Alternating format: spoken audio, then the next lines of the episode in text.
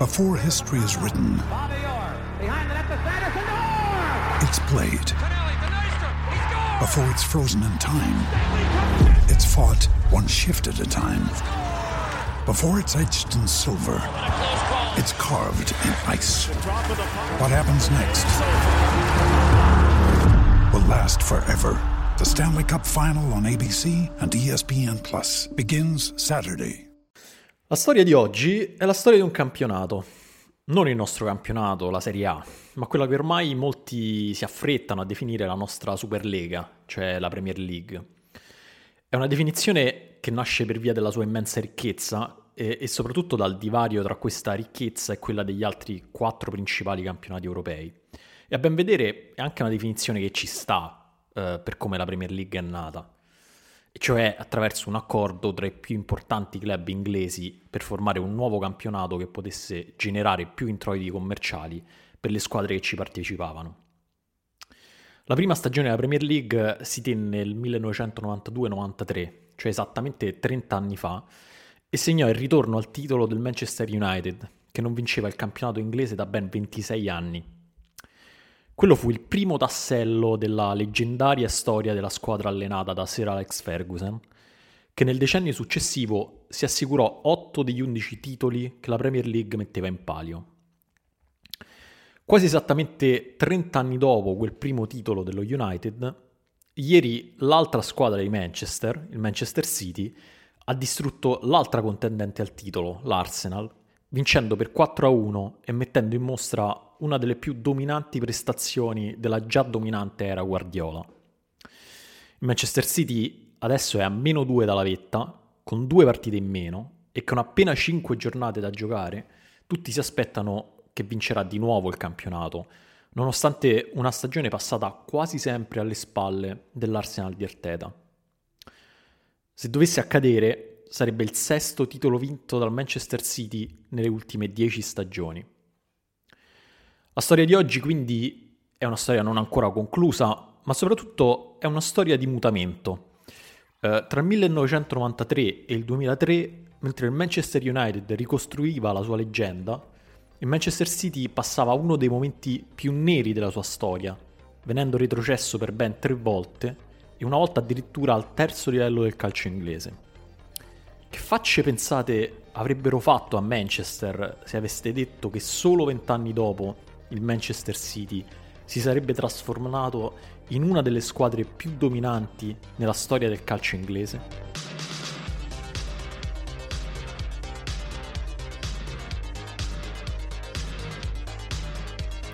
È giovedì 27 aprile, io sono Dario Saltari e questo è Ultimi Fuochi, il daily podcast dell'ultimo uomo.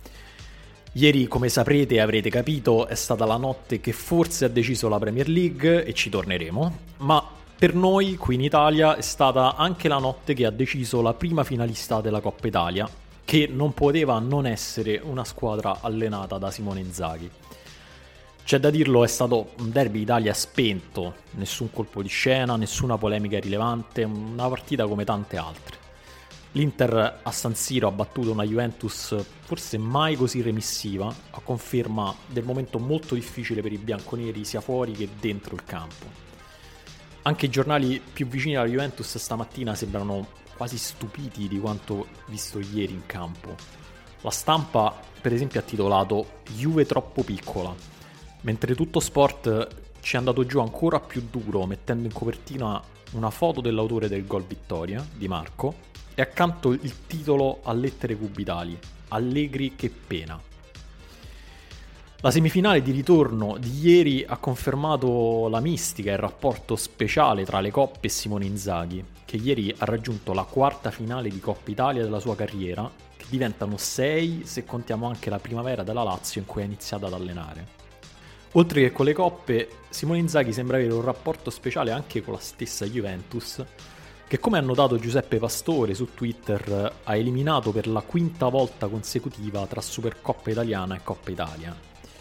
Per ritrovare uno scontro a eliminazione diretta che tra Inzaghi e la Juventus ha visto eliminato il primo, bisogna tornare al 2017 quando con la Lazio raggiunse la sua prima personale finale di Coppa Italia, persa per l'appunto proprio contro la Juventus. Ieri però, come detto, è stata soprattutto la notte che potrebbe aver deciso la Premier League. Eh, All'Etihad è andato in scena uno spettacolo brutale, una specie di riedizione calcistica di un incontro di MMA vinto per sottomissione, quando uno dei fighter prende l'altro per il collo e il suo avversario è costretto a far capire all'arbitro di voler arrendersi poco prima di svenire. L'Arsenal di Arteta ha provato a snaturarsi per provare a contenere il Manchester City, si è abbassato, ha rinunciato al pallone, ha stretto le linee davanti alla difesa, ma questa versione del Manchester City è forse la più efficiente e spietata di tutta l'era Guardiola. O come ha scritto Barney Roney sul Guardian, quella più feroce, dura e faticosa. Di sicuro, dico io, eh, quella che sembra lasciare meno alternative agli avversari. Se ci pensate, infatti, eh, quasi tutti i titoli vinti negli anni precedenti hanno avuto almeno un momento limite che ha spostato l'ago della bilancia dalla parte del Manchester City in maniera clamorosa. Penso, vabbè, al celeberrimo gol di Aguero su assist di Balotelli che nel 2012 ha rimesso la corona del calcio inglese sulla testa del City, ma anche al salvataggio sulla linea di John Stones contro il Liverpool nella stagione 18-19, che vide alla fine la squadra di Guardiola superare il Liverpool di un solo punto. Oppure ancora la scorsa stagione quando all'ultima giornata il City rischiò di buttare via una stagione dominata finendo sotto nel punteggio contro l'Aston Villa in casa per 0-2 fino al 76esimo. Quest'anno invece del probabile titolo del Manchester City potremmo ricordare questa partita che più che una partita assomiglia a una macelleria messicana, va detto. Il City che passa tra le linee dell'Arsenal come una banda di predoni assetata di sangue De Bruyne che guida il pallone con i joystick di un drone, ieri realizza due gol e un assist. E infine, ovviamente, Erling Haaland. Ieri, come non mai, in versione Urukai di Saruman, che dopo una battaglia all'ultimo sangue con il portiere dell'Arsenal, Ramsdale, alla fine si scioglie i capelli e segna il definitivo gol del 4-1. Per Haaland è il 33esimo gol in Premier League e il 49esimo in stagione l'attaccante norvegese ormai ha un gol dallo storico record della Premier League fissato nel 1995 da Alan Shearer e tutto fa pensare che lo batterà. Per ritrovare una persona che ha segnato più di lui in un campionato inglese di primo livello, probabilmente bisognerà tornare addirittura al 1928, quando Dixie Dean con la maglia dell'Everton segnò 60 gol in 39 partite di campionato erano altri tempi e forse non c'è nemmeno bisogno di dirlo. Comunque il titolo non è ancora assegnato e chissà che non ci siano delle sorprese da qui alla fine della stagione. Un verdetto che invece possiamo già scrivere nero su bianco riguarda il Chelsea, che continua nella sua assurda apocalittica stagione fatta di lusso e disperazione. Ieri la squadra allenata da Frank Lampard ha perso in casa per 0-2 contro il Brentford, e su questa sconfitta si potrebbe fare una puntata a parte. La prima cosa da dire, e questo è il verdetto, è che sicuramente il Chelsea non prenderà parte alla prossima edizione della Champions League. E già questa, insomma, è una notizia bella grossa. Il quarto posto al momento occupato dal Manchester United è infatti lontano 20 punti e le partite da giocare per il Chelsea sono solo 6. La squadra di Lampard è alla sua quarta sconfitta consecutiva e nel 2023 ne ha vinte appena 3. La sua situazione è forse la più paradossale, viste le centinaia di milioni di euro spesi nelle ultime due sessioni di mercato, ma non è l'unica, c'è da dire, tra le cosiddette Big Six. Alla prossima Champions League, infatti, probabilmente non parteciperanno nemmeno Tottenham e Liverpool, che hanno già 6 punti di ritardo rispetto al quarto posto, nonostante abbiano rispettivamente una e due partite giocate in più rispetto a Newcastle e Manchester United. Sotto il dominio del Manchester City, insomma, la Premier League continua a essere un campionato in cui la competizione è spietata. Lo dicono le posizioni di vertice, ma anche le squadre più piccole, come lo stesso Brentford che ha battuto il Chelsea e che non è una squadra come le altre. Dieci anni fa, infatti, il Brentford era ancora nell'equivalente della Serie C inglese e la sua sopravvivenza era continuamente messa in pericolo da gravi problemi finanziari. Proprio questi ultimi convinsero l'ex broker finanziario Matthew Benham, grande tifoso del Brentford, a prendersi carico dei debiti del club e infine a comprarlo. Prima di lavorare per la grande finanza, Benham si era laureato in fisica ad Oxford e aveva una grande passione per la statistica che negli anni ha iniziato ad applicare proprio al calcio. Il Brentford è diventato quindi il suo personale laboratorio dove ha iniziato ad applicare le nozioni apprese dalle statistiche avanzate allo scouting per trovare giocatori sottovalutati dal mercato da comprare a relativamente poco. Questo metodo, che è stato reso famoso nel baseball dal film Moneyball con Brad Pitt, nel 2021 ha riportato il Brentford al primo livello del calcio inglese dopo 75 anni di attesa. E oggi il Brentford è nono in classifica con 47 punti, ben 8 in più del Chelsea, e ieri ha battuto il Chelsea per l'appunto con questa formazione.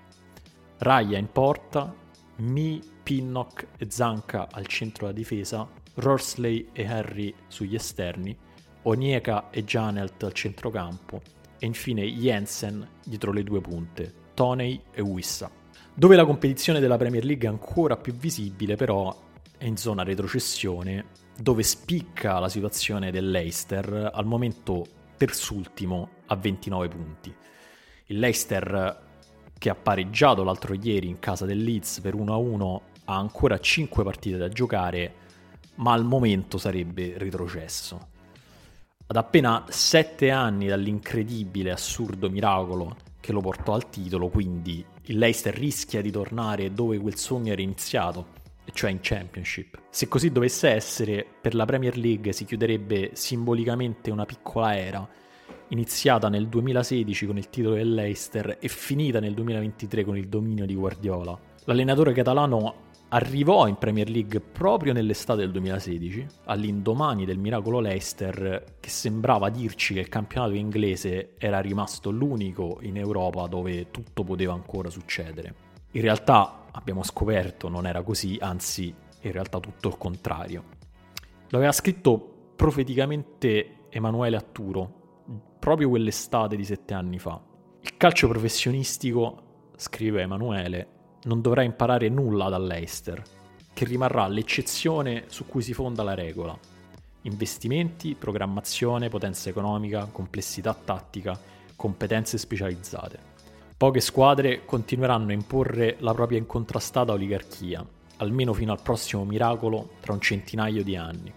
In questo senso, la favola dell'Eister non fa che confermare e assecondare le nostre esigenze di consumo. Non richiede una vera riflessione, non mette in pericolo nessun potere reale o simbolico.